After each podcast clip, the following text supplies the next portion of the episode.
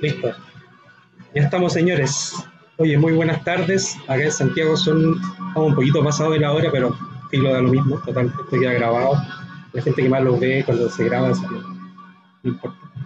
El, el tema del, de salir en vivo es como, es un deseable para mí porque es como más vértigo, ¿cachai? Y no edito nada, lo dejo así como queda nomás, porque siempre nos reímos así, oye, si alguien dice alguna weá extra, cagó nomás porque ya queda grabado. Así que nada, pues hoy le, doy la bienvenida acá a Darwin y a Martín, que son nuestros invitados del día de hoy. Vamos a conversar con ellos respecto de, de ventas complejas y también de marketing industrial. Nos vamos a aprovechar un poco de su experiencia para, para preguntar lo más posible, conocer eh, también cómo, llegaron ellos a, a, las ventas industriales y cualquier pregunta que ustedes tengan, bueno, ya saben, tenemos el grupo de WhatsApp que nos pueden enviar las preguntas por ahí o también directamente desde acá del, del YouTube. Así que voy a, saludar, voy a saludar primero a Darwin. Hola Darwin, ¿cómo estás? Hola Julián, ¿qué tal? Buenas tardes. ¿Cómo anda todo? Bien, bien. Ya terminamos la jornada laboral, ya, ya descansando un poco de, del día ajetreado. Qué bueno. Martín, tú Martín, ¿cómo estás? Súper bien, gracias Julián, gracias por la invitación. También eh, terminando semana agitada el último cuarter de todo lo que significa trabajo, así que bien, súper bien. Ahí, corriendo contra el tiempo, estamos todos ahí empujando, empujando todos los proyectos que están dormidos ah, para, ojalá sacarlo.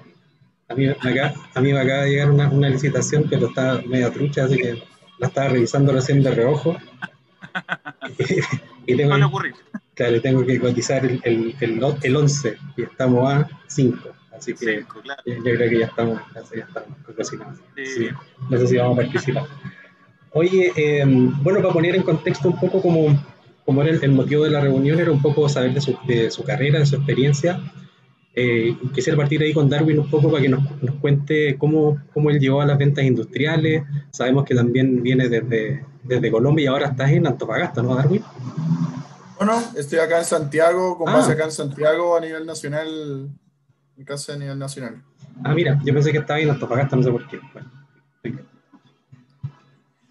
Sí, no, eh, sí, colombiano. Llegué en el 2004, bueno, realmente en el 2003 vine a hacer un intercambio con la Universidad Diego Portales de Ingeniería Comercial y, comencé acá a trabajar en el 2000, eh, bueno, después me había titulado en 2006, no sé, más, más en el rubro retail y en el 2008 comienzo a trabajar en el área de marketing en ABB.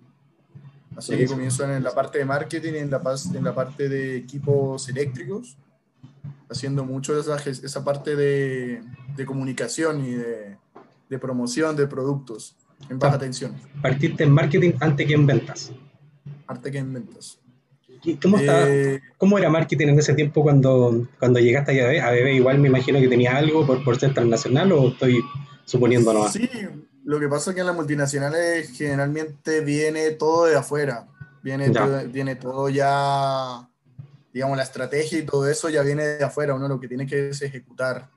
Es más eh, un ambiente de comunicaciones, es más un ambiente de, de crear eventos, de gestionar eh, el hotel, el cóctel, ese tipo de cosas, pero la parte estratégica viene de afuera ya, ya establecida.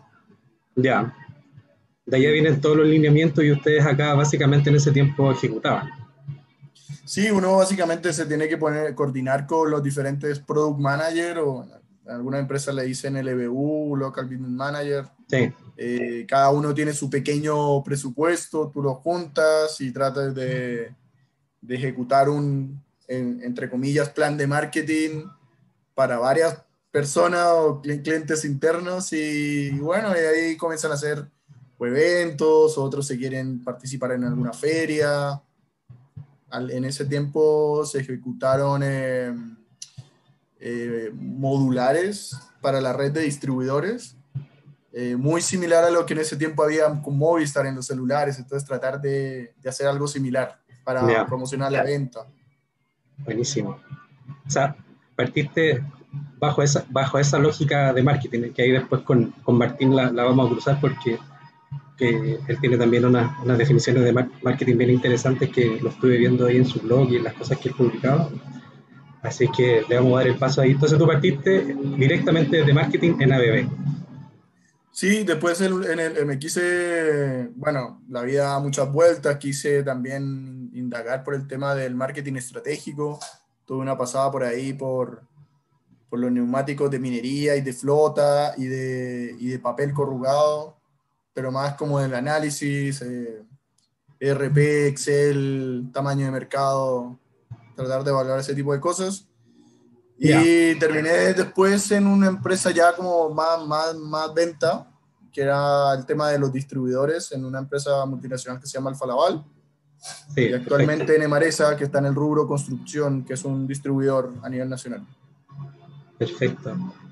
Oye, ¿y tú, Martín, cómo, perdón, sí, Martín, Martín, cómo, cómo partiste en las ventas industriales, en, en, el marketing? ¿Nos puedes contar un poquito cómo, cómo llegaste a este, a este mundo? Mira, caso fue algo similar. Yo empecé por marketing.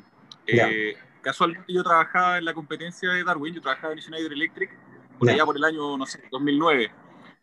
Y yo trabajaba en un área muy específica que era el área de entrenamiento, de capacitación.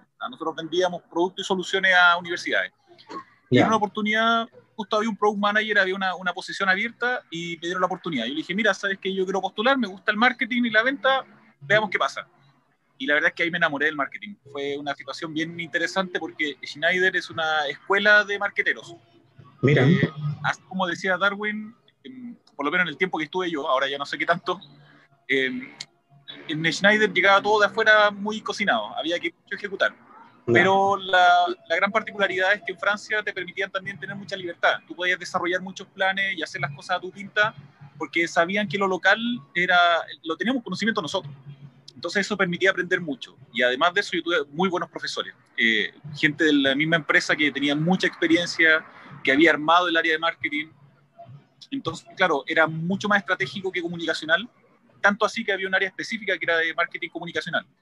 Entonces, realmente fue una muy buena escuela. Incluso tuve la oportunidad de viajar a Francia a un curso específico de marketing por Schneider. O sea, realmente, sí, fue una experiencia súper, súper enriquecedora. Y, como te decía, salió mucha gente de allá, algunos ya incluso con magíster y posgrado y doctorado en marketing, así que realmente ha sido una súper buena experiencia.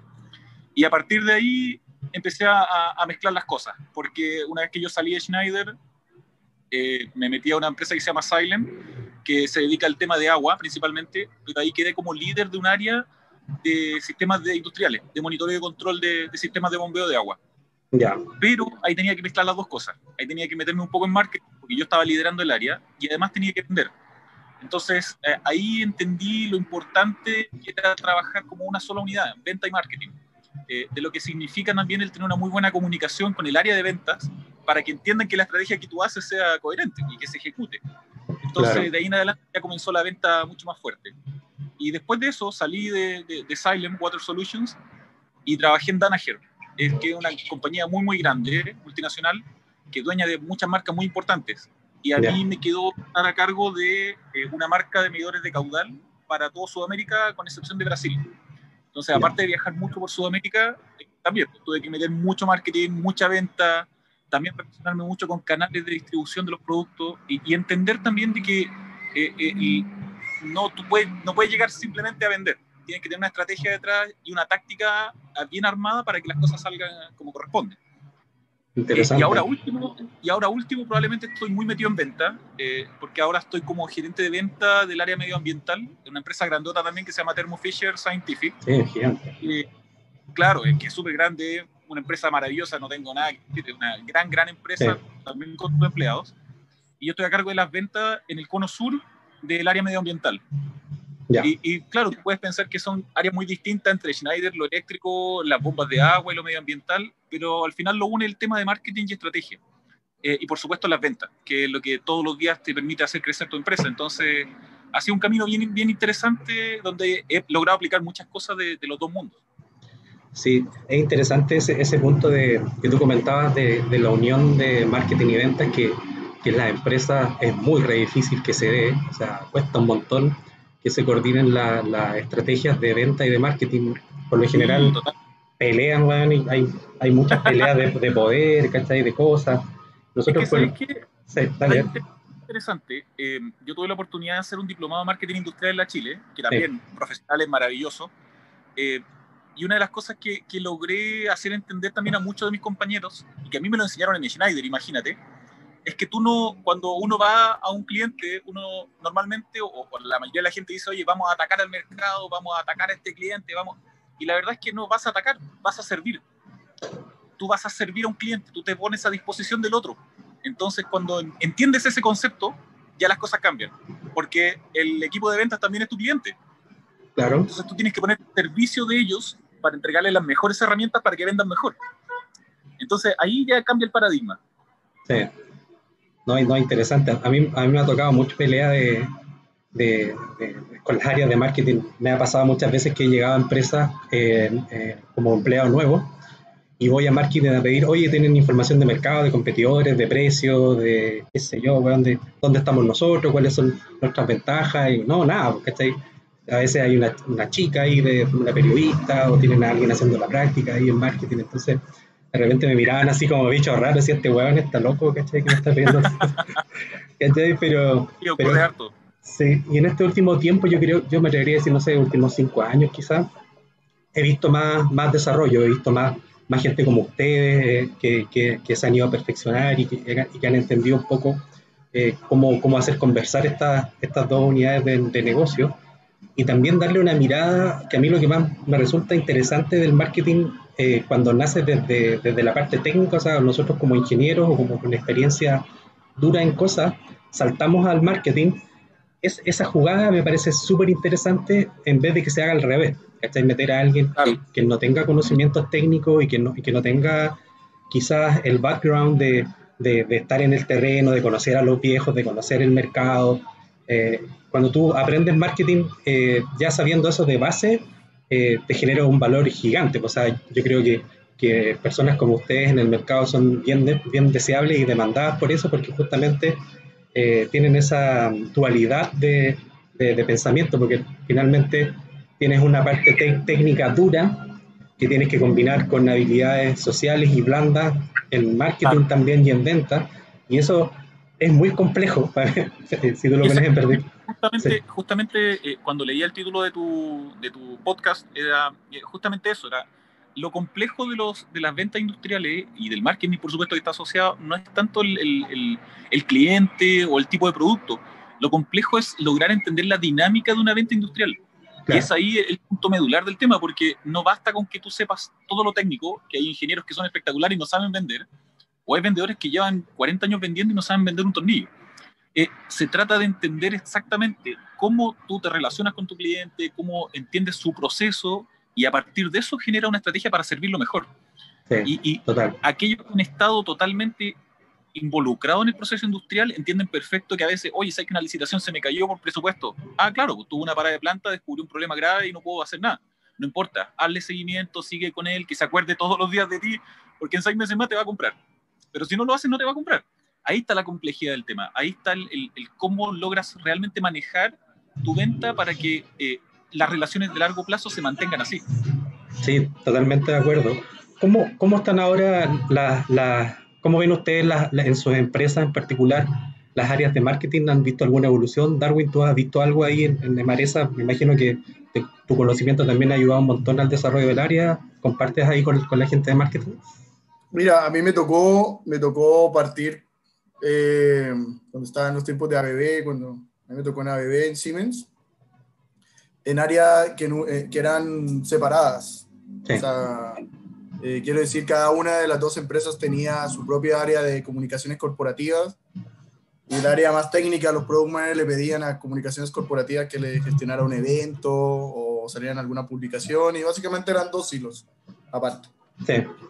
Pues yo cuando entré, a mí me, me tuve suerte porque llegué en una etapa donde ya las áreas técnicas pedían a alguien de marketing adentro de. Entonces, eh, no venía de marketing, pero le tocaba acompañar al vendedor a Pelambres o entrar a la mina. Y esa oportunidad yo creo que no todos la podían tener. estaban en la oficina y no salían de la oficina todo el año. Eh, y eso, eso ha cambiado. Yo creo que hoy en día se valora la persona que pasó del área comercial a lo técnico o de lo técnico a lo comercial y, y ver los dos mundos. Hoy en día eso es valorado. Eso no, no se encuentra, no hay una carrera, una ingeniería que te saque con los dos, con los dos perfiles, digamos. No, ni Y no creo que haya tampoco, porque es muy complicado juntar eso, porque al final, o sea, si yo lo veo desde el punto de vista nuestro, eh, somos autodidactas desde el inicio, porque o sea, la ingeniería de, venta no existe. El marketing industrial, eh, si bien es cierto, eh, ha tenido un desarrollo en último, este último años con investigación y todo, pero también todavía falta un montón de, de cosas por hacer ahí y nosotros tenemos que aprender a, juntar todos esos conocimientos, sobre todo ahora, porque es mucho más complejo vender en esta etapa, eh, sobre todo la venta compleja que hacemos nosotros, la venta industrial. Entonces, estos conocimientos de marketing, te, como persona, personalmente, yo creo que te generan una ventaja competitiva con, con, alguien que no entienda y que no cache de esto. No sé qué opináis tú, Martín, respecto a eso. Mira, de hecho, te encuentro toda la razón y, complementando un poco lo que decían antes, eh, a mí me ha tocado el caso de conversar con varias headhunters antes de que llegara a la empresa donde estoy hoy día y me decían que para ellos es súper complicado encontrar perfiles así. Porque es muy poca la gente que logra especializarse en las dos áreas, en venta y en la parte industrial, o, o la parte técnica, independiente del área industrial que sea. Entonces, cada vez son profesionales mucho más requeridos por sus capacidades, pero también muy escasos. O sea, somos los bichos más raros que hay en la industria, eh, eh, realmente. Y si es que están, y si es que tú los logras pillar, están en posiciones interesantes o no se quieren mover de donde están porque están cómodos o realmente no tienen el interés porque están muy bien donde están, porque son muy bien valorados. Entonces, efectivamente, e, es, difícil eh, complementar. Y lo de autodidacta, totalmente.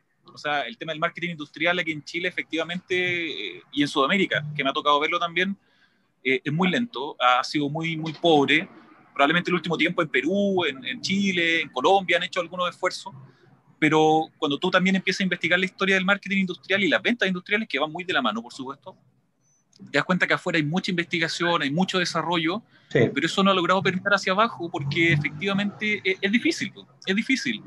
Es difícil explicarle a un viejo, oye, tú necesitas un estudio de mercado para entender cómo posicionar tu marca. O, cuando tú le preguntas, oye, ¿sabes qué? Quiero una propuesta de valor ya, perfecto. ¿Y qué quiere hacer con esa propuesta? Eh, no sé, necesito una. Bueno, pero eso tiene un montón de utilidades, hasta hacer tu página web, decir, eh, con la propuesta de valor. No, pero es que no sé, quizás todavía hay mucha falta de conciencia respecto al valor que tiene. Eh, y particularmente a nivel de experiencia, he descubierto algo que hemos conversado también este ratito, que es muchas empresas logran diferenciar la, el marketing comunicacional del marketing estratégico. Y hay otras que marketing es solo comunicación y el área como estratégica se dedican a ventas. Eh, a mí me ha tocado ver las dos caras de la moneda y la verdad es que mm, debo ser súper honesto, creo que la, la, división es mejor que simplemente unificar en venta. Creo que el, dividir el marketing estratégico con marketing comunicacional como un área aparte potencia mucho más la, la, empresa, porque efectivamente eh, las comunicaciones tienen su propio nicho, su propia forma de trabajar, eh, y uno que es ingeniero la verdad es que a veces no sabe ni hablar. uno sabe expresarse correctamente, pero si tú pones un periodista a que te diga bonito lo que necesitas expresar, oye, queda perfecto. Ahora, por el otro lado, cuando ves empresas que están eh, con el área estratégica en el área de venta, empiezan esos conflictos que, que, hablábamos al inicio, que es, oye, quiero hacer un evento porque quiero, no sé, aumentar el, el, conocimiento de marca en mis clientes. Viejo, pero es que eso no vende. Yo necesito un número. O sea, las acciones tienen que traer órdenes. Oye, viejo, no, no siempre es así. Entonces, tiene sus pros y sus contras desde mi punto de vista me gusta separada, que marketing comunicacional esté afuera y estratégico también, y venta sea, oye, los viejos que vayan a todos lados. Sí, además que en el marketing industrial, como paraguas, si, tú pones abajo hay un montón de cosas, pues tenéis pricing metido, tenéis investigación de mercado metida. Tenéis desarrollo de productos, ¿verdad? Tenéis, eh, búsqueda de nuevos mercados, hay un montón de cosas que están en, en, el, en el aparejo del marketing industrial y que las empresas... incluso, incluso de endomarketing, o sea, cómo tú vendes tu propia oferta dentro de tu propia empresa, empresa para que la gente que está contigo te lo venda. O sea, hasta ese nivel llega el marketing, decir, oye, ¿cómo yo promociono internamente mis productos para que el vendedor que, me, que, está conmigo me crea y los venda? Y es súper difícil también.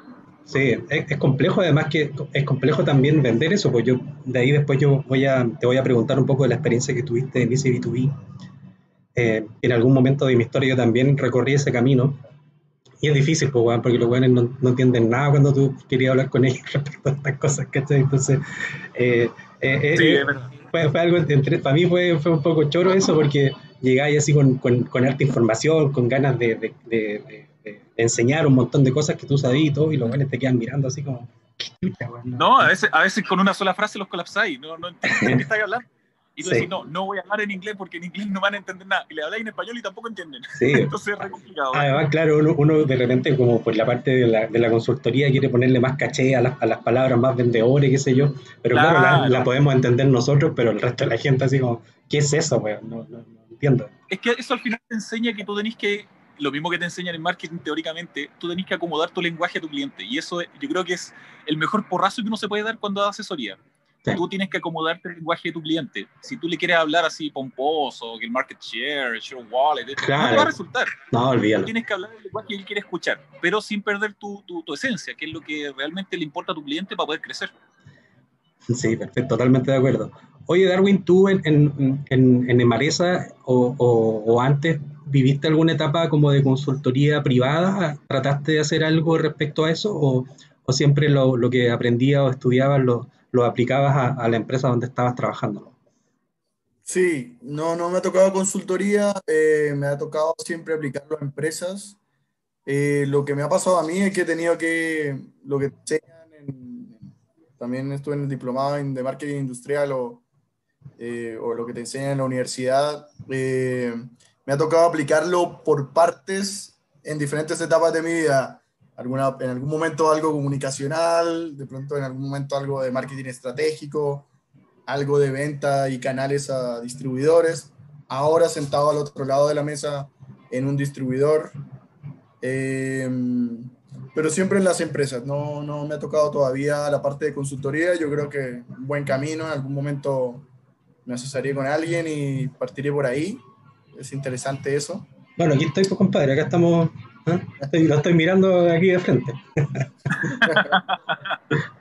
sí, un buen camino. Yo creo que hay etapas para todo en, en la vida y, y, en algún momento lo tomaré. Pero hasta ahora me ha tocado eso, ir, ir lo bueno que sí creo que me ha tocado ir eh, eh, probando los diferentes pasos y para ver dónde me quedo más cómodo, dónde desde una parte más técnica, de una parte más de comunicaciones o marketing estratégico. Al final, al final del camino, o no, no sé si estoy al final del camino, pero después de un tiempo andado, eh, llega un punto donde tengo que ocupar eso aprendido antes. Perfecto. Y creo que pasa y le pasa a todos en, eh, que están metidos en el marketing estratégico, en el, en el marketing industrial. En algún momento te van a pedir una entrevista y que hables, o en algún momento te van a pedir hacer un video y hables un poco técnicamente del producto, o algún jefe te va a pedir una participación de mercado por importaciones. Entonces, tenías que pegarle al Excel en algún momento, haber aprendido, o, o algo de comunicación debías haber aprendido. Esa pega de investigación es chora, o sea, yo hago mucha investigación por los, por los clientes y, y por el mismo trabajo que hago en el día a día.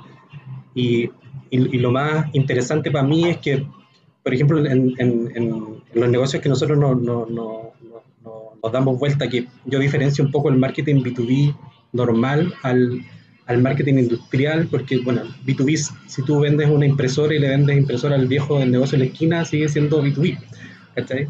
Pero ir a venderle, no hay unos equipos sofisticados como los que venden ustedes a, un, a una compañía minera es distinto. No es por menospreciar uno o lo otro, pero es totalmente distinto. Entonces, ahí tenemos muy pocos clientes también, no hay tanto, que eso para mí es atractivo y te, y te da mucho más tiempo para investigar. O sea, por ejemplo, a mí me ha tocado estos últimos tres años eh, pasar mucho de los usuarios en las plantas o en las minas, estar mucho con ellos ahí, que estáis vendiéndoles lo que, lo que estuviera lo que tuviera en ese tiempo para vender con el empleador que tuviera y después saltar al, al, otro lugar que es ponerme del lado de las empresas. Pues yo, por ejemplo, ahora tengo un área de negocio que le prestamos servicio a las grandes compañías y los asesoramos respecto a tecnologías o innovación y soluciones para su cadena de suministro. Entonces ahora tengo la mirada desde el otro lado, desde cómo nos miran esas grandes compañías a nosotros, pues las mineras, los utilities y todo. Y eso ha sido fantástico. O sea, por ejemplo, no sé, después alguna vez nos íbamos a juntar, a tomar un café, qué sé yo, a conversar respecto a eso. Porque es súper choro eh, entender cómo nos miran ellos a nosotros como proveedores. cómo nos califican, cómo nos miden, cómo, cómo, cómo son los procesos de, de, compra. O sea, nosotros entendemos mucho los procesos de venta, ¿verdad? Pero los procesos de compra de ellos, eh, cómo funcionan, ¿cachai? Cómo, al final tú te das cuenta que ahora las empresas, al menos las que tienen un nivel desarrollado en sus áreas de, de compra, son súper sofisticadas, porque tienen un dashboard así súper bien mapeado, ¿cachai? Saben cuántas lucas tenéis en tu empresa, cuánto podéis meter en un proyecto, y te, te descalifican, te califican, te dejan fuera, ¿cachai? hay, hay un montón... Eso es súper complicado, porque una de las cosas que más te, te, te llena de este trabajo, del marketing y venta industrial, es la relación con los clientes. Entonces, cuando te ponen una plataforma entre medio, es como, oye, tienes que subir la información a tal plataforma por la licitación. Bien, pero yo quiero hablar con el usuario final. No, no, es que no se puede. Oye, sí, pero es que mira, me gustaría saber eh, de parte del viejo de planta si le gusta o no tal característica. No, no, no, cotízame en la plataforma. Se ha perdido mucho ese tema de la relación, de, poder construir una, una, confianza con el cliente, pero al mismo tiempo ha agilizado mucho los procesos, efectivamente, y, y ha permitido que aquellos que trabajan bien eh, logren llegar a los puntos altos incluso sí. empresas pequeñas, son también calificadas, tienen buenas características y logran llegar a un buen cliente gracias a esas plataformas que evalúan de manera imparcial. Sí, y ahí yo, mí, claro, muchas veces, eh, ojalá que no me gusten tantos vendedores, pero claro, me toca jugar el, papel del malo del otro lado porque ahora justamente estoy sí. juego, juego para, el, para, el, equipo de los contrarios, pero también obviamente todo, todo ese conocimiento que estoy acumulando en eso eh, va a estar acá en Cerera, pues va a estar, va a estar disponible, digamos, para, para, la gente que va a estar asociada a nuestra comunidad o los que, los que van a ser miembros del club. Eh, todas esas cosas que yo he aprendido las quiero también eh, llevarlas a, a, al conocimiento de la gente en general o de los vendedores eh, principalmente para que de una otra forma se preparen mejor para enfrentar esas situaciones pues, y cómo, cómo también poder, no sé si decir la para, palabra vulnerar, pero también cómo, cómo poder eh, permanecer vigente por todo lo que se viene para adelante, porque, y ahí quería saltar a la, a la otra pregunta para ustedes, eh, que me cuenten un poco cómo ven ustedes el desarrollo de la carrera del marketing industrial y de la venta industrial de ahora en adelante con todo lo que está pasando. Y parto con Darwin y después te doy la palabra Martín. Mira, yo, yo, o sea, mi sensación o lo que yo he visto es Claro, generalmente la gente llegaba al marketing industrial, algunos porque, porque tocaba, porque era lo que había. Eh, alguien tenía una pega, lo echaron y bueno, me tocó salir a vender, no sé, cualquier máquina y bueno, es lo que hay. Algunos ingenieros que vienen más bien del otro lado querían salir de la universidad y meter las manos en, en una planta, en una mina y no tuvieron más chance o espacio, entonces me tocó ir a vender y no querían tanto.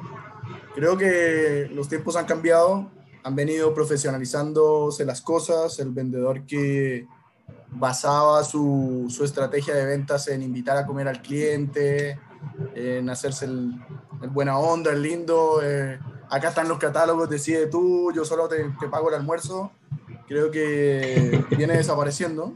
Hoy en día el cliente demanda más que, que ese, ese personaje sea un asesor, no solamente que me muestre las tres opciones de producto que tenga y el cliente elija lo que quiere, sino que alguien venga y le diga el por qué debe comprar esto. Eh, y, y, y, como todo en la vida, todo nos va demandando a profesionalizarnos más, aprender más, estar a, al día, antes tal vez era la experiencia, hoy en día hay que mezclar la experiencia con el estudio. Eh, y estarse todo el día estando a la vanguardia. Eh, creo que han salido varios, varias eh, opciones de estudio, posgrados, bueno, diplomados. Todavía en Chile no, no veo los, los magísteres industriales. Algunas personas sí se han ido a estudiar afuera magíster industriales, carreras que son duales, o sea, donde tú sacas eh, un título ello, un título en, en, eh, en negocios, pero en otro, otra, otra carrera menor en técnica eléctrica, por ejemplo.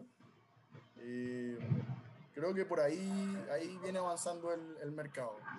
Salir con un título de, no sé, por ejemplo, ingeniero comercial y al mismo tiempo ser técnico, mecánico, eléctrico o ingeniero en ejecución y tener esa dualidad, creo que son cosas que se vienen. Es lo que demanda. Perfecto. ¿Y tú, Martín, cómo lo ves? Mira, eh, basado en mi experiencia, concuerdo totalmente con Darwin. El tema de, de, de, ser integral, de estudiar, de complementar y ser un consultor es, es, un piso mínimo necesario para poder avanzar en esto, en lo que viene. Pero también la experiencia me ha contado algo bien interesante, que es que tú necesitas ser como, mira, lo voy a poner entre comillas, multicanal. Tú necesitas ser un, un tipo que, que esté más que capacitado, esté entrenado en aprender y aplicar distintos canales para lograr eh, desarrollar tu carrera. Y te voy a contar un ejemplo muy, muy específico. Cuando estaba en Schneider Electric, eh, yo siempre he sido bien computir, me gusta bien el tema de, de, de, meterme en los computadores, qué sé yo. Y cuando trabajaba con el equipo de marketing comunicacional, ya. descubrí eh, la suite de Adobe, Photoshop, Illustrator y qué sé yo. Y uno piensa, bueno, déjaselo a los diseñadores gráficos, y al final no lo va a usar nunca. Y la vida me ha mostrado que fue todo lo contrario. A veces me he encontrado en trabajos donde hay un catálogo en inglés que nadie quiere traducir y se demoran tres meses en hacerlo. Viejo, yo soy Illustrator, pásamelo para acá, yo lo traduzco y en, un, en dos días te lo tengo listo. No, pero es que no es oficial, no importa, pero el cliente lo necesita. Y a través de ese canal, que no era el formal para desarrollar un cliente, se logró desarrollar. O una anécdota también súper interesante que, que, le cuento a todo el mundo. Eh, yo le decía en una reunión que tuvimos en una multinacional grandota, a un, a un, jefe le decía, oye, ¿sabes qué? Eh, tenemos que meternos en las redes sociales, tenemos que hacer cosas más interesantes, principalmente por un tema de contenido, para que te descubran a ti como un, un líder de tu área. Claro. Decía, mira, la, la mejor respuesta que me dio fue, a mí me encantaría ser como Amazon, pero tenemos que ir paso a paso y qué sé yo. Y yo lo miraba y le decía, oye, pero ese no es el concepto no es que tú pongas una bodega gigante y respondas rápido, es darle contenidos a tu cliente, darle material que pueda sentirse orgulloso de decir, yo estoy trabajando con tal compañía. Esos multicanales yo creo que son el futuro de, de, de nuestro trabajo, de, de, las ventas técnicas y sobre todo hoy día en pandemia, eh, cuando te das cuenta que no te puedes reunir, que no te podías estrechar la mano y que el Zoom y el Google Meet y el Microsoft Teams son tu única herramienta, busca, busca nuevos canales para entregarle tu contenido. Busca nuevas formas de decirle, viejo, aquí está el catálogo, aquí yo te lo explico, hagamos una sesión de tal cosa, búscame en las redes porque ahí yo estoy publicando la información también. O sea, yo creo que va por ahí el tema. Más que digital, es multicanal.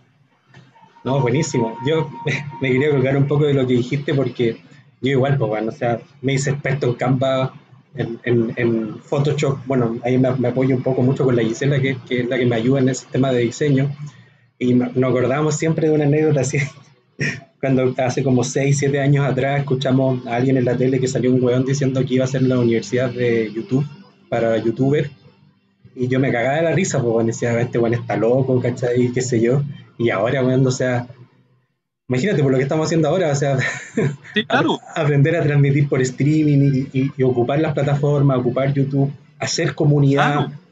¿Cachai? Eso para mí es súper entretenido porque, porque, por ejemplo, la, la, la esa comunidad, lograr que esa relación que ahora está lejana vuelva a ser cercana. Y para eso hay medios.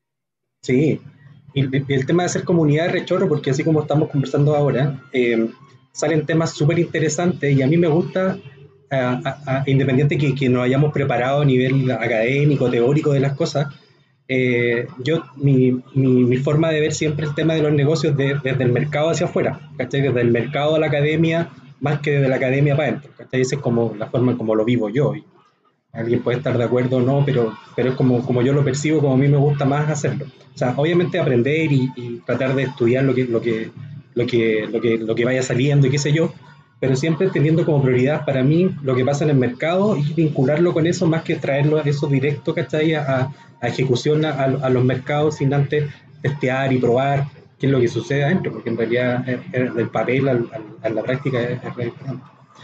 Oye, se sumó Car, Car está, llegaste atrasado, weón, así que no, no te sumé a la, al, al streaming, vaya a quedar solamente en audio. Carl.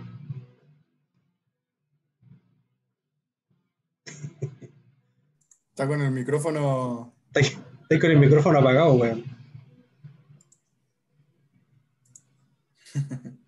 Ya, te esperamos hasta que más rato pídenos la palabra. Eh, entonces, eh, para mí, como, como yo lo veo, eso es, lo más atractivo, ¿cachai? Tratar de, de, de, hacer conversar lo que pasa dentro de los mercados industriales hacia afuera. Y, y, lo que vaya viendo de afuera, lo que yo piense y perciba de acuerdo a mi experiencia, lo que yo estoy viviendo en ese momento, es adaptarlo a, a la realidad y probando distintas cosas. O sea, y, y es súper interesante sobre todo lo que pasa ahora con el tema de la, de la venta consultiva, que, que, son cosas que ustedes saben bien. Eh, como también hoy en día la venta consultiva por los tiempos que corren va quedando atrás porque al final el cliente no tiene todo el tiempo del mundo para hacer todo ese proceso de venta consultiva. Entonces, eso te anima a ti a, a aprender más cosas y a saber más del negocio del cliente que él mismo. Entonces, eh, de ir a proponerle nuevas ideas, eso a mí me encanta. O sea, por ejemplo, eh, en las reuniones que, que, yo tengo con clientes, trato de averiguar todo lo, que, todo, todo lo posible antes de ir a la reunión. Y cuando voy a la reunión, en vez de preguntarle weá, ¿cachai? Le digo, mira, esto que está acá, ¿cachai? Se está implementando allá. Eh, tenemos estos casos de éxito. Yo sé que tú no lo ocupáis y te va a servir en esto, en esto, otro, porque tú tienes estos mismos sistemas o, o tienes estas mismas tecnologías, ¿cachai? Y esto se suma y bla, bla, bla, bla. Y eso me ha resultado mucho más interesante. Eso no es algo que inventé yo, sino que es un libro que leí hace un montón de años que se llama El Challenger, el vendedor Challenger. Es súper bueno, se lo recomiendo para que lo lean. Eh, en donde también eh, un poco hace la diferencia y lo que está pasando ahora respecto a, a, a cuando partió la venta consultiva. Pues, hablemos de Neil Rackham de los 70. Y de hecho el prólogo de ese libro lo hace Neil Rackham, el que creó el SPIN. Eh, entonces eh, es reinteresante todas estas dinámicas nuevas que están pasando porque al final a ti te desafían a desaprender, o sea, a desaprender todo lo que aprendiste hacia atrás y, y, tratar de incorporar cosas nuevas y adaptarlas. Esa es otra cosa interesante que a mí me gusta, es ir adaptando cosas que yo voy conociendo, adaptarlas a la realidad mía, no ejecutarlas tal y cual sale como en el manual, sino que ir viendo qué puntos eh, yo entiendo, desde mi concepción, me van, me van a ayudar y los otros no. no aplicar todas esas, esas metodologías o, o esas estrategias rajetar. No sé cómo lo ven ustedes y cómo lo han vivido también en su área. Ahí Darwin te... O... Dale, dale. o sea, tiene que ver también con... Eh, generalmente uno se encuentra en el mundo industrial eh, que la gente no... En general no está recién graduada, tiene algunos años de, que han dado, que eh, como todo, obviamente hay un inicio, pero, pero, pero la gente que está en ventas en la parte industrial ya llegó con algunos años y eso hace que uno no, no coma entero, o sea, uno, uno se cuestiona constantemente lo que le enseñaron en algún momento en la universidad o en, otro, en otra empresa. Y uno ya viene diciendo, mira, esto funciona, esto no. O, ya uno no va con ese concepto de abro el libro en la página 80 sí. y ese es lo que va a hacer mañana, mañana viernes para cerrar el mes. No, eso no, eso, eso ha cambiado. Eso ya uno se encuentra que el mundo industrial tiene esa particularidad. Creo que otras industrias como el retail o tal vez la parte de seguros, gente que está recién graduada, entra fácilmente a ese mundo y se encuentra gente más joven. Eh, pero en el mundo industrial ya dieron algunas vueltas y ya, ya llegaron acá. Entonces, generalmente los grupos son de un promedio de edad mayor, donde te cuestionan todo. Uno tiene que también tener respuesta eh, eh, a la gente que todo, todo te lo analiza. Yo, yo llevo una línea de equipos. Yeah. Entonces, tú no llegas y lees simplemente la ficha técnica del equipo y dices, oye, este es mejor que la competencia porque tengo más kilonewton. Claro. O sea, hay alguien en el equipo que viene de la competencia y te dice, oye, sí, pero aquí este equipo es mejor en esto, pero tú eres malo en lo otro. Y, y tú vas rebatiendo y diciendo, y eso es muy normal en el mundo industrial. En, en otras industrias no, eh, tú solamente aprendes lo que tu jefe te dijo que tenías que decir para vender. Sí, yo quería, antes de darte la palabra, Martín, quería hacer un contrapunto porque en, en, en, la parte industrial no se da la máxima de, de que el, típico amigo, qué sé yo, que está sin pega, te dice, oye, dame, dame algún dato de pega por último de vendedor. Porque por último de vendedor en el área industrial no sirve, porque en realidad, eh, de partida, los sueldos de los vendedores industriales son muy distintos a los vendedores normales, son más altos. eh, tiene otro nivel de exigencia. Y también los usuarios te pesan, pues, bueno, entonces no, no podéis mandar a cualquier, a cualquier gallo a vender a una faena un producto altamente técnico porque te hacen dos preguntas y te mandan a la chucha. Pues entonces, también ahí la venta industrial es mucho más compleja y requiere un perfil de profesional mucho más desarrollado. No dejando también a gente que, que ha aprendido y se ha, ha hecho la, la, carrera en venta industrial desde abajo sin ser quizá ingeniero, porque sabe mucho técnicamente y eso también se, se, se, en el mercado vale mucho. Pero claramente es muy distinto recomendar a alguien que esté un amigo que esté buscando pega y, tú tengas algún dato de pega de venta industrial, y digo, bueno, ni cagando. O sea, acá no funciona el por último de venta. No sé qué opinas ahí, Martín, te doy la, la, palabra. No, te, mira, te encuentro toda la razón. La verdad es que yo he recomendado a súper poca gente por lo mismo, porque más que por no querer recomendar, es una pega difícil, no, no es fácil. Eh, y, y, la persona que tiene que estar al otro lado o que tú tienes que recomendar tienen que entender súper claramente que se va a enfrentar a, viejos muy duros, que te van a validar, que no te van a dejar entrar, o incluso te van a decir, oye, no, espérame en la puerta, conversemos primero y vemos si conversamos más. O sea, realmente es duro. Entonces no es fácil llegar y recomendar a alguien. Y, respecto a lo que comentaban antes de lo, del tema de los conocimientos, efectivamente no puede aplicar toda rajatabla porque no se puede, no se puede. Ahora, sí son la base fundamental para poder hacer las cosas adaptadas a tu proceso. Y eso es algo súper, súper claro. Eh, cuando tú dices en marketing o en venta que tienes que generar relación a largo plazo, no te está diciendo cómo tenés que ir a hablarle al cliente, te está diciendo busca los mejores métodos para que tu cliente el día de mañana te llame y te vuelva a llamar y te vuelva a llamar y no al otro. No podía aplicarlo tan así, tenés que acomodarte, tenés que... Mira, yo hace un tiempo atrás eh, tomé un curso en, en, Coursera súper, súper bueno, que se llama Total Leadership, ya. que es de Stuart Friedman.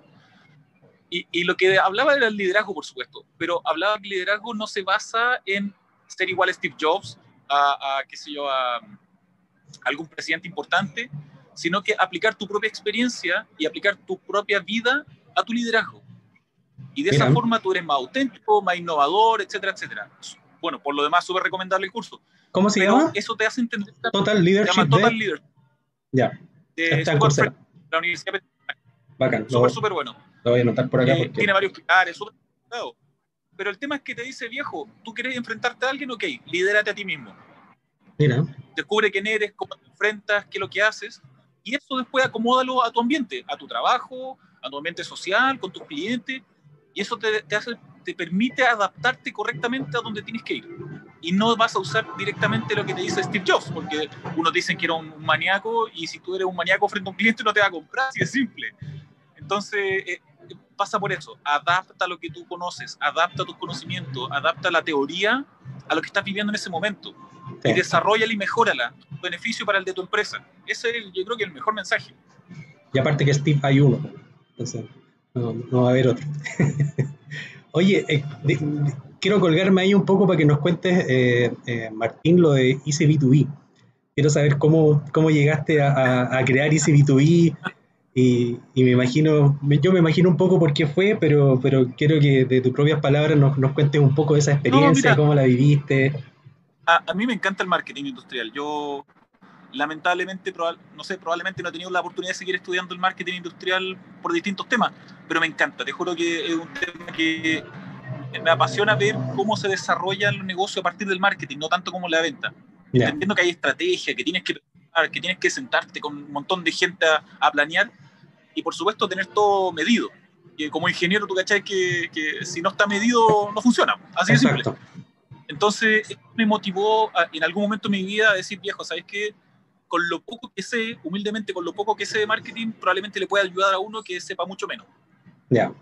Y a partir de eso, hice B2B, como una, una, una experiencia, mira, realmente fue un, un, experimento. Eh, de autoaprendizaje y por supuesto de, lograr ver cómo te ve el mercado también como un asesor. Y en ese camino la verdad es que descubrí varias cosas. Primero que hacer una empresa en Chile es muy fácil, muy muy fácil. Eh, uno dice, no, que es muy complicado, que tenéis que tener plata. No, viejo, la verdad es que es muy fácil y Chile es uno de los mejores países de la región para hacer emprendimiento. Y eso hay que destacarlo. ¿Esa fue tu primera eh, empresa? ¿La primera que había sí, creado? Formalmente. Sí, sí, la que he creado yo solo, porque había participado en otras empresas, pero, pero de manera como socio externo, no me había metido en el tema legal. Ya. Em, lo otro que descubrí fue que mucha gente no entiende por qué quieren ser asesorados. Eh, ¿Por qué tienen que venir un externo a decirme cómo hago mi trabajo? y eso es algo súper complejo de hacer entender, porque muchos se van por el camino de la plata. Dicen, no, mira, si yo te asesoro, te aseguro un 10% de ganancia. Falso. A veces no vaya a ganar más, pero tu negocio va a ser más, más ordenado. O vas a entender mejor a tu competencia. O, o, probablemente tus comunicaciones van a ser mejor. Y no vas a ganar más plata, vas a ganar más plata en dos, tres años más. Entonces, hay mucha gente que todavía le cuesta entender por qué necesitan a un experto o necesitan a un asesor para permitir crecer. Claro. Eh, después en el camino se da que efectivamente hay muchas cosas que no saben y que les permite a, abrir los ojos, tener a alguien más que ve las cosas de afuera. Eso también me permitió aprender Easy B2B. Y lo otro es que, a ver, yo tuve la oportunidad de trabajar de profesor en el Duoc hace muchos años atrás. Eh, y para ser profesor tenés que tener un poco de, vocación, de, de, querer entregar conocimiento. Eh, cuando tú quieres hacer eso como asesor, te ayuda mucho, porque, porque pasa mucho por tu voluntad, por tu cariño por lo que haces, eh, el cómo le entregas la información a los clientes. Tú me decías que habías visto unos videos que yo había publicado hace mucho sí, tiempo claro. atrás, que se basan en decir, viejo, ¿sabéis que yo sé algo y quiero compartirlo contigo? Claro, si tú quieres un proceso más desarrollado, tiene un precio y qué sé yo, pero a mí no me cuesta darte un tip o darte un consejo para que tú empieces a ver cómo son las cosas o cómo puedes mejorar. Eh, y por voluntad, por cariño, porque me gusta. Eso es una de las cosas que aprendí en CB2B, que, que hay que tener mucho cariño por la asesoría, mucho cariño por querer enseñarle al otro. Y a pesar de los golpes y de que la gente no entiende, hay que ser porfiado y, y, y hacerles entender de buena manera que es mejor camino. ¿Y, ¿Y tuviste, ¿tuviste clientes? Mira, tuve muy poco, no se cerró casi nada, pero me quedo con la tranquilidad de que los que me escucharon efectivamente descubrieron que había un camino distinto. No, la eh, raja. Muchos eran empresas familiares que, que, ponte tú, llevaban mucho tiempo o que llevaban poco tiempo, pero que no sabían de marketing, no sabían de comunicaciones o de pricing, imagínate. Sí. Y le decía, oye, ¿cómo ponéis los precios? No, mira, sabes que siempre lo he puesto a este precio. Oye, viejo, pero mira, sabes que si lo aumentáis un 1%, a ver, muéstramelo. Eh, le sacaba los cálculos, qué sé yo. No, no, aún así no querían. O, empresas eh, que decían, ya, ok, ven, conversemos, muéstrame lo que podía hacer, y tú les presentabas una cuestión súper bonita, qué sé yo, y al final lo que hiciste fue abrirle la puerta para que ellos siguieran el mismo camino por su cuenta. Eh, fue como decirle, ándate por aquí, y, y, y sería todo. Sí. ¿Cachai? Entonces... También de Yahoo eso. arquitectos que les piden el plano, claro. claro, y después no te lo pagan, una cosa. Sí. Pero, pero fue entretenido, fue súper entretenido. Sobre todo por el tema de educar. Buenísimo. Porque como falta tanta información y falta gente que lo haga, yo creo que eso fue lo mejor.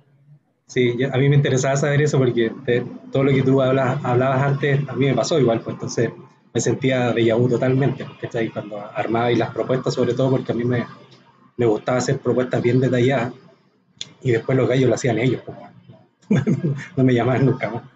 Eh, claro, porque a mí incluso me ha pasado que me dicen, oye, armen un plan rapidito para ver qué podemos hacer, así como en líneas generales. Y no es que sean tan buenos los planes, pero al final del día, como le estáis dando la pauta, los viejos ya saben que, por dónde ir. Entonces al final no te llaman, no te dicen nada, o investigan le, ellos. Le da idea.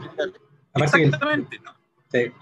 No, es no bueno. Yo, a mí, me, cuando vi tus videos, igual es, es, emocionante ver a alguien que, que quiere justamente comunicar, enseñar.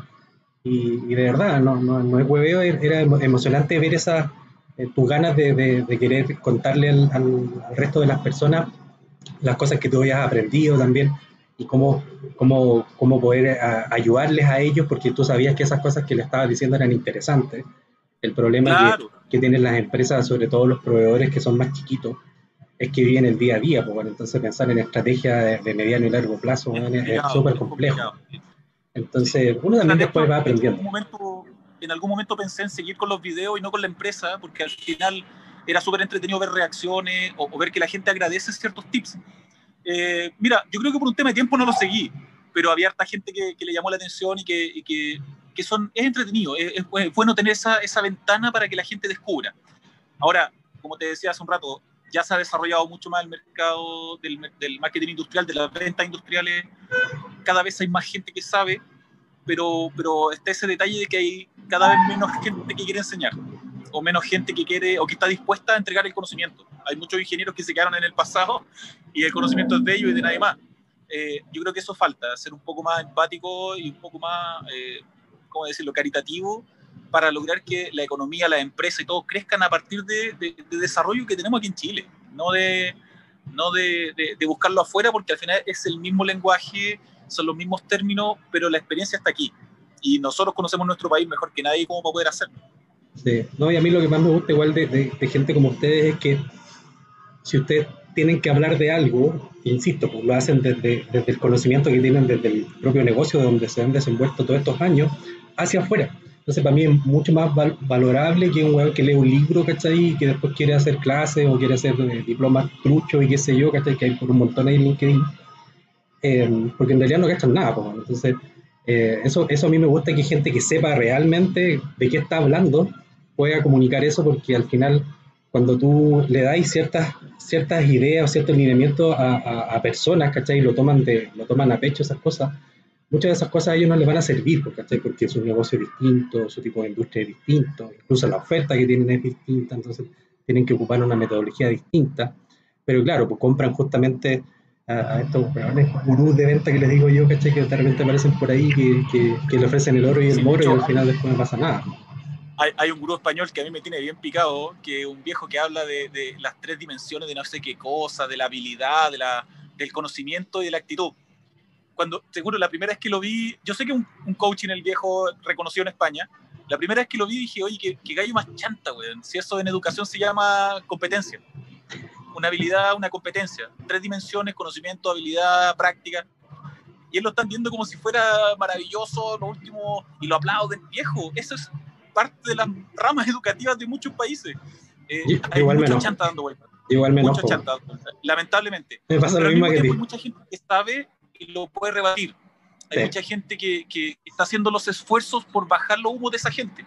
Eh, por ejemplo, em, yo valoro mucho los esfuerzos que está haciendo la Universidad de Chile con, con sus diplomados, sus cursos y qué sé yo, porque, porque le están permitiendo a la gente ver que hay un mundo súper interesante detrás y está eliminando a los chantas que efectivamente lo único que hacen es sacarle plata a la gente. Así de simple. Tal cual. Oye, Darwin, ¿y tú has tenido experiencia de, emprendimiento o, siempre más, más has visto el tema en, pega como, como trabajando para una empresa? No, sí, trabajando más para una empresa, algunos emprendimientos, pero emprendimientos más eh, en otros rubros y, más de tipo familiar, pero, pero, la gran mayoría ha sido en empresa, eh, en diferentes rubros, sí, en, eléctricos o en papeleras o en, neumáticos para minería. ¿Tú ahora estás trabajando con distribuidores siempre, no con cliente final? Me terminé yendo por el lado de distribuidores. Creo que el marketing ayudó a que tomara por ese camino. ¿Y qué tal la experiencia ahí? ¿Nos podéis contar un poco cómo, cómo es la pega esa de, de, de, trabajar con los distribuidores más que con el cliente final? A mí me parece interesante eso. Sí, hay, hay, hay un, un gran componente de marketing, de, de, de, de, ser integral y de tener, eh, poder hacer análisis de mercado que generalmente en empresas más pequeñas no la, no la hacen, entonces uno llega con información, pero también la capacidad, cuando tú estás en una multinacional o una empresa más grande, eh, claro, llegas con la información, pero también llegas con la chiquera un poco, entonces eres el que financia algún evento junto al distribuidor. Eh, entonces, eh, estar un poco como complementado desde el parte de comunicaciones, estrategia, y pricing, es importante. Eh, tienes que tener una estrategia de pricing para los distribuidores. Claro. finalmente, las multinacionales lo que hacen es decir, eh, el precio de lista es este y dependiendo del volumen que tú me compres, te hago ciertos descuentos. Tú eres distribuidor tipo A, B, C. Y, hay cierto tipo de, de, estrategia muy, muy bien em, estructurada o bien cuadrada desde las multinacionales. Eh, en, el, en, el, otro lado, en el, otro, en el lado del distribuidor de la empresa nacional, hay un concepto muy antiguo que es el margen y, básicamente tienes que marginar 40. Sí. Pero, pero yo creo que hoy en día el, concepto más que el margen es, contribución. O sea, ¿qué pasa si yo bajo cinco puntos y antes con 40 vendía uno, ahora va, margino 35 pero vendo dos, entonces ya tengo 70, ya no tengo 40. Entonces, eh, eh, ese, ese, tema es algo que todavía hay empresas que están pegadas en, en, en, el margen. Hay que mantener, mantener el margen aunque no se venda mucho. Al final uno nunca sabe si es poco o mucho, es algo subjetivo. Pero, pero la contribución hoy en día es un concepto que es más, por lo menos más potente que hace 20, 30 años. Y ahí tenés que estar con la Biblia bajo los brazos nomás, ¿cachai? Tratando de, de, de, meterle a la gente en la cabeza que por ahí ese es el camino y no, no lo tradicional. Pues la estrategia de pricing de ellos, eso no va. Un poco el tema. Bueno, por otro lado también están los vendedores que... eso te iba a preguntar si teníais vendedores para atender a los distribuidores. ¿Tienes equipos de para venta? para atender, cuando tú estás en la multinacional, generalmente Sí, hay, hay encargados de línea o LBUs en la multinacional y hay una fuerza de ventas que atiende distribuidores. Por lo menos Siemens ABB la tiene, creo que Schneider también la tiene, Alfa Laval, eh, que es otra empresa donde yo estuve. No, básicamente lo que hace es tener una persona por cada país y un gerente a nivel regional. Eh, y en el distribuidor, claro, en el distribuidor sí tiene vendedores, pero que por lo menos en, en el caso actual son vendedores por zonas. Ya. Yo trabajo en una empresa que tiene la particularidad de que cada división es una empresa y, tiene una estructura cada división. Tiene vendedores, tiene encargados de línea, gente técnica, cobranzas, varias empresas dentro de la empresa.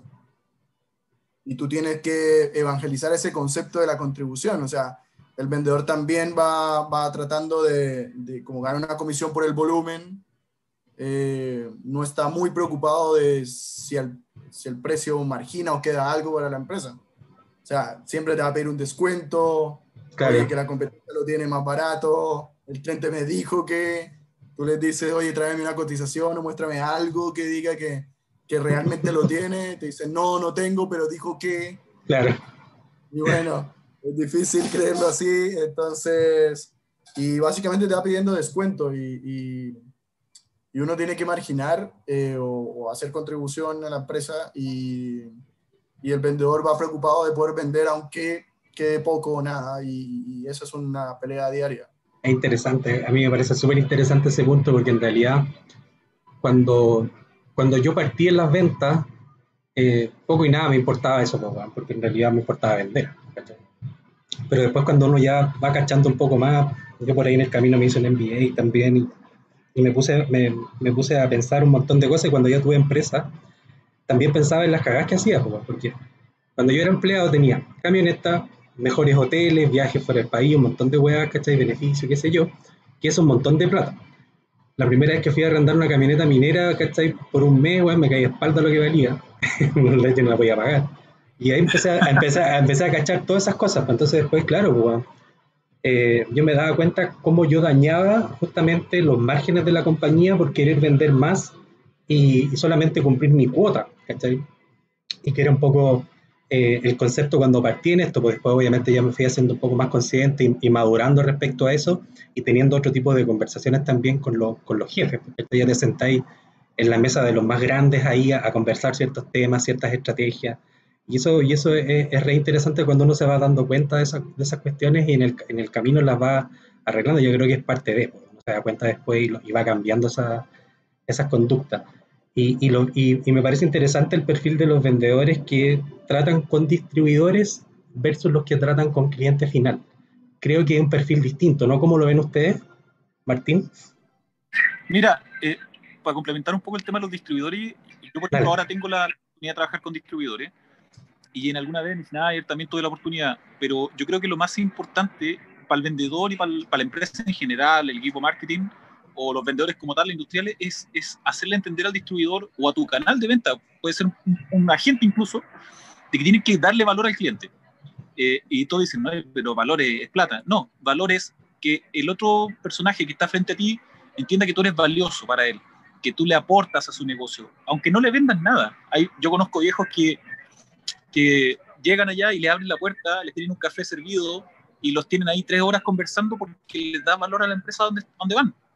Y eso lo mismo tiene que hacer un distribuidor. El distribuidor tiene que ser capaz de decir, ok, tú estás distribuyendo mi producto, perfecto, pero yo quiero que tú al cliente le ofrezcan lo mejor que tengas. Si tienes que ir a servirle un trago y decirle, viejo, por favor, confía en mí, créeme, mis productos son buenos, o llévale un equipo en demo para que lo vea, eso es dar valor. Es decirle al viejo, yo soy valioso para ti, no solo porque te doy mejor precio. Cuando me dicen, oye, dame descuento, te doy descuento, pero ¿qué le estás dando tú al cliente? Esa es la contraparte. Yo te estoy dando un X por ciento, perfecto. ¿Qué X por ciento le estás dando tú como valor? Lo fuiste a ver, le diste una capacitación, lo llevaste a tus instalaciones, le mostraste tu laboratorio. O sea, hay varias cosas que, que aportan valor al cliente y va por ahí el tema. Mostrarle, mostrarle un mercado nuevo, ¿cachai? Mostrarle otras fuentes de aplicaciones. Y eh. por el lado, nosotros como, como representantes de las marcas o, como vendedores de las marcas con los distribuidores, también es decirle, viejo, ¿sabéis qué? Yo te puedo dar valor a tu negocio. Yo sé que tú eres el experto, lleváis 50 años en este tema, perfecto pero ¿sabéis que yo me manejo en redes sociales? Ah, chuta, y me podéis promocionar a mí, pero por supuesto, yo voy a decir que tú eres el mejor, confía en mí porque nosotros como gran empresa te vamos a apoyar y va a ser así siempre, y eso también es dar valor. O sea, hay que generar una cadena de valor entre todas las empresas para que el beneficiado sea todos, no solo el usuario final por un descuento, sino que todos los que están entre medio ganen con comunicación, con buena relación, con confianza, con buenos precios, con buena calidad. De eso se trata.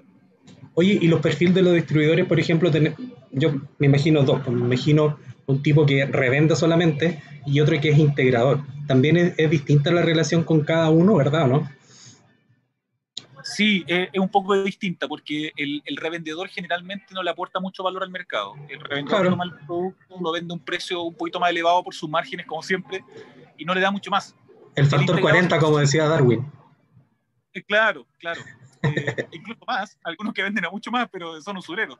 Eh, pero, por ejemplo, los integradores le dan valor a través del trabajo, pero, pero no le dan valor a través del servicio, por ejemplo, o no le dan valor a través de, de, la relación a largo plazo. Entonces se quedan en el proyecto, incluso a veces algunos muy canallas con los proyectos con password y todo para que nadie más pueda meter. Y eso no es dar valor, es matar a tu, a tu negocio en el futuro, porque no te van a volver a llamar. Y eso es algo que hay que hacer entender también. Eh, yo creo que ese es otro de los paradigmas de Chile, que distribuidor debe ser un actor importante dentro de la cadena de venta del proceso. Ellos deben ser protagonistas y, los, y las empresas grandes tienen que apoyarlos para que sean protagonistas del negocio. Además, están con tu marca, pues, bueno, entonces son tu cara también en tu cliente final. Principal, efectivamente. Eh, eh, mira, los gringos, yo les destaco algo súper interesante, que es, hacen muy responsable al tercero que trabaja contigo de tu producto y de tu comportamiento. El tema del compliance y todo eso es maravilloso porque si tu distribuidor se manda una cagada, viejo, también es tu culpa. También es mi culpa. Es culpa de todos. Aquí en Chile no ocurre eso. Aquí el distribuidor es, fácil que se desligue. O al revés, que la gran marca se desligue y deje al distribuidor solo. Y no puede ser así. Eh, tengo la fortuna de trabajar en una empresa norteamericana y son súper responsables en hacerse cargo de toda la cadena hasta que llega al usuario final porque es la forma de hacer negocios para que todo que nos vaya bien, que es la realidad. Perfecto. Y Darwin, ¿qué, qué te parece a ti ese, esa diferenciación entre distribuidor y distribuidor respecto a integradores y revendedores?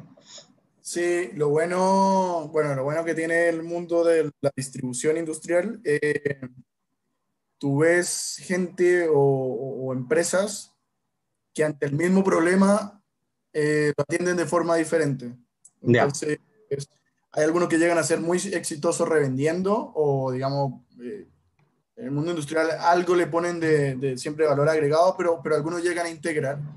Eh, yo tuve el caso, yo vi productos de, de, de, válvulas y de bombas industriales sanitarias y para, para, para producción de alimentos en el cual eh, empresas hacían, lo hacían de una forma y el mismo producto lo vendía en Argentina otro.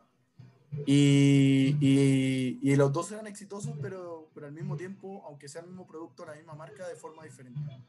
Entonces, por ejemplo, yo tenía que atender acá o, llevar la relación con, un, con una empresa que es del grupo Danaher. Ya. Y, ellos, claro, ante, ante de un producto que fallaba, era simple el, cambio. O sea, le ibas a la bodega, le entregabas otro nuevo y tú te quedabas con el malo. Y en Argentina había otro que era muy exitoso, pero ante una garantía, o sea, cuando llegaba el stock, ellos revisaban todas las bombas, la entregaban certificada de que estaban revisadas y funcionaban. Los dos, fueron, los dos son exitosos, los dos les va bien cada uno en su mercado. Pero lo entretenido es que ante el mismo problema, eh, cada uno abordaba de forma diferente. Eh, lo mismo pasa con, con, cuando tú estás en una, en una marca y tienes que colocar un producto, una familia de productos que van en diferentes mercados, minería, pulpo y papel, construcción, eh, y cada uno lo aborda diferente. Cada uno, el, el, que vende un producto en construcción, que también es un mismo producto que se vende en minería, eh, tiene otros perfiles de vendedor, tiene otras estrategias de, de, distribución de sus productos, de bodegaje, de garantías. Y, y, y eso, eso me pareció entretenido. que tú hoy veías una cosa, mañana veías otra, lo hacía diferente, pero los dos les iba bien. Eh, integradores, eh, generalmente, claro, le ponen mucho valor agregado, pero tienen menos alcance. Eh, empresas que, digamos, se revenden su stock eh, para una marca también es volumen, pero, pero menos valor agregado. Perfecto. Me queda, me queda súper, súper claro la, la, la, indicación. Yo, claro, yo me imaginaba ciertas cosas así, nunca tenía la, la fortuna de trabajar con distribuidores, entonces me quedó clarito cómo, cómo, cómo es el panorama. Oye, quiero ver acá unas preguntas. Nos pregunta aquí el gran Joaquín Harnecker, que es nuestro maestro de las ventas industriales. Pregunta dice si las metas de venta vienen fijadas desde afuera. En las empresas de ustedes, ¿cómo, cómo, cómo lo hacen?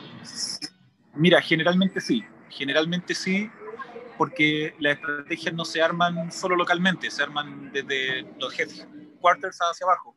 Entonces, cada parte tiene una pequeña contribución que tiene que aportar a este gran plan. Generalmente es así, se, la meta viene de afuera.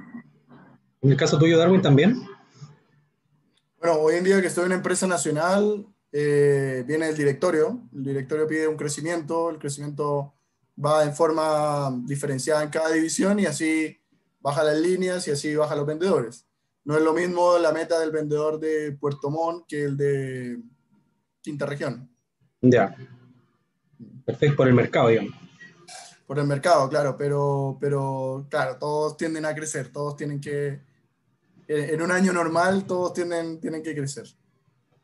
Y acá Glenn nos dice, uh, saber que hay algo, ah, él dice que saber algo es distinto de, apl de, aplicarlo sin tener la experiencia. O sea, se refiere a lo que hablamos antes, que de una forma cuando uno sabe o entiende bien el negocio del cliente, eh, es, es, mucho más eh, conveniente desde el punto de vista del vendedor eh, mandar a alguien que tenga justamente la experiencia en esa industria, hablar con un gallo, eh, sobre todo en una, en, una, en una, reunión de prospección, por ejemplo, llevarte a alguien que conozca la industria específica de ese cliente ideal, ¿no? porque si no, vaya a dar jugo nomás. Porque siempre los gallos te van a decir, no, es que lo mío es distinto que minería. Muchas veces uno sabe que a lo mejor no, pero todos, todos en la práctica se creen distintos no es lo mismo, te dicen, ¿cachai? Eso no sabe que es lo mismo, pero, pero no es así. Así que quería aprovechar de leer ahí unos comentarios del, del chat.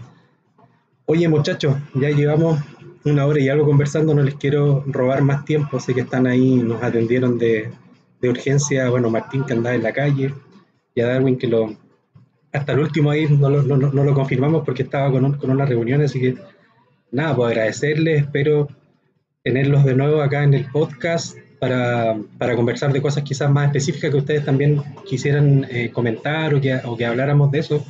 Yo feliz, a mí en realidad me encanta mucho el tema del marketing, algo que, que leo, he estudiado igual que ustedes, fui a la Chile también. Y, y tengo ahí un, un, una, una, anécdota re, re, buena porque hay un profe que se llama Claudio Saavedra, no sé si lo conocen, no lo han escuchado, Claudio Saavedra. Sí. Que, um, yo no lo conocía, porque de hecho un español me dijo, oye, weón, si ustedes allá tienen un weón que es seco en marketing industrial, el Claudio Saavedra. Yo, ¿quién es, weón? No sabía quién. Y, y, lo puse a buscar por ahí y un día lo, lo, lo contacté. Le escribí, ¿cachai? Quería hablar con él, porque quería saber quién era. Y vive cerca de mi casa, pues, weón. Así que lo llamé y justo me dijo, ya, ven a las 4. Y yo ese día tenía, tenía Iron Maiden el año pasado. ¿Cachai? Tenía Iron Maiden en la noche. Así que me fui a hacer la previa con él, pues me fui a hacer la previa con él y quería el libro y todo. Me dijo, puta, que ya no estaba vendiendo y tenía unos libros en su casa y puta, lo tengo por ahí, no me da paja ir a buscarlo, pero lo tengo ahí, me lo firmó. Me lo firmó, así me lo dedicó y todo. Y tuve una conversa con él, creo que hablamos como una hora, y de hecho llegamos atrasados al, concierto, pero estaba muy entretenido conversando con él, como en tenerlo ahí de frente y hablar y conversamos un montón de cosas. Y, siempre estamos en contacto, pues de vez en cuando le escribo y, conversamos y qué sé yo por teléfono y todo. Así que si está escuchando ahí, le mandamos un saludo a Claudio. Y yo creo que él, dentro de todo, ha ayudado un montón al desarrollo de la actividad del marketing industrial, no solo acá, es más reconocido afuera de Chile, en Alemania sobre todo, donde estuvo, estuvo haciendo clases allá. Y creo que el otro año va a hacer un, un diploma, creo que en la Católica, creo, por lo que el otro día, estaba comentando. Así que nada, pues yo feliz de, tenerlos acá y, conversar con ustedes y espero, como, como les dije delante, tenerlos otra vez y quizás conversar cosas más específicas y, y, que, y seguir aportando, digamos, eh, con sus conocimientos a toda la gente que nos escucha. Pues, así que no sé si tienen algunas palabras al cierre, Martín. Mira, yo encantado, de verdad. Eh, como te dije hace un rato, a mí me encanta poder compartir los conocimientos, ayudar a quien necesite ayude y como te digo, para mí el marketing es servir, servir a los clientes, servir al mercado, ponerse a disposición de ellos. Eh, por tanto, te ofrezco lo mismo. O sea, si quieres contar conmigo en otra oportunidad, yo feliz, encantado. Eh, trataré de estar un poco más, en una ocasión un poco más ordenado y con una cerveza en la mano, pero, pero feliz. Muchas gracias por la invitación y, y nuevamente investiguen, estudien. Eh, hay harta gente en Chile que sabe del tema, que tiene muy buena experiencia, gente que a veces está muy oculta, pero son verdaderos diamantes en bruto. Así que saquémosle provecho al, talento nacional. Sí, bueno, y también esa es mi pega, pues estoy ahí sacándolo a los talentos y trayéndolos aquí al panel a conversar, pues, así que ustedes son un ejemplo de eso. ¿Tú, Darwin, algunas, algunas palabras al cierre? Sí, eh, nada, agradecerte la invitación, muy buen espacio para, para, ir generando esta comunidad de gente que, que le gusta el marketing industrial. Eh, invitar a todo el mundo a que salga de su zona de confort, si eres ingeniero duro, trata de entrar al lado más blando y viceversa, los ingenieros comerciales o la gente que está más en comunicaciones, también entender un poco más la parte técnica. Eso hoy en día, en el mundo de hoy, ayuda bastante en el marketing industrial. Así que gracias por la invitación y cuando me quieras seguir invitando, solo, solo cuenta conmigo, así que ya. Genial. Bueno, ustedes no, no han visto el producto final, así que después les voy a mandar el link cuando lo cargue y ahí ojalá es que les guste cómo quedó la grabación, va a quedar así tal cual. Así que nos vemos hasta la próxima oportunidad, así que yo creo que nos vamos a seguir viendo y nuevamente agradecerle y despedirnos ahí de la gente que nos escucha, va a quedar esto después obviamente en, en YouTube ahí disponible para que lo escuchen cuando quieran y lo voy a tratar de, de pasar también al audio para subirlo al, a Spotify. Así que para que nos escuchen en todas partes. ya chicos, un abrazo, Buen fin de. Gracias. Nos vemos pronto. Muchas gracias. Chao, chao.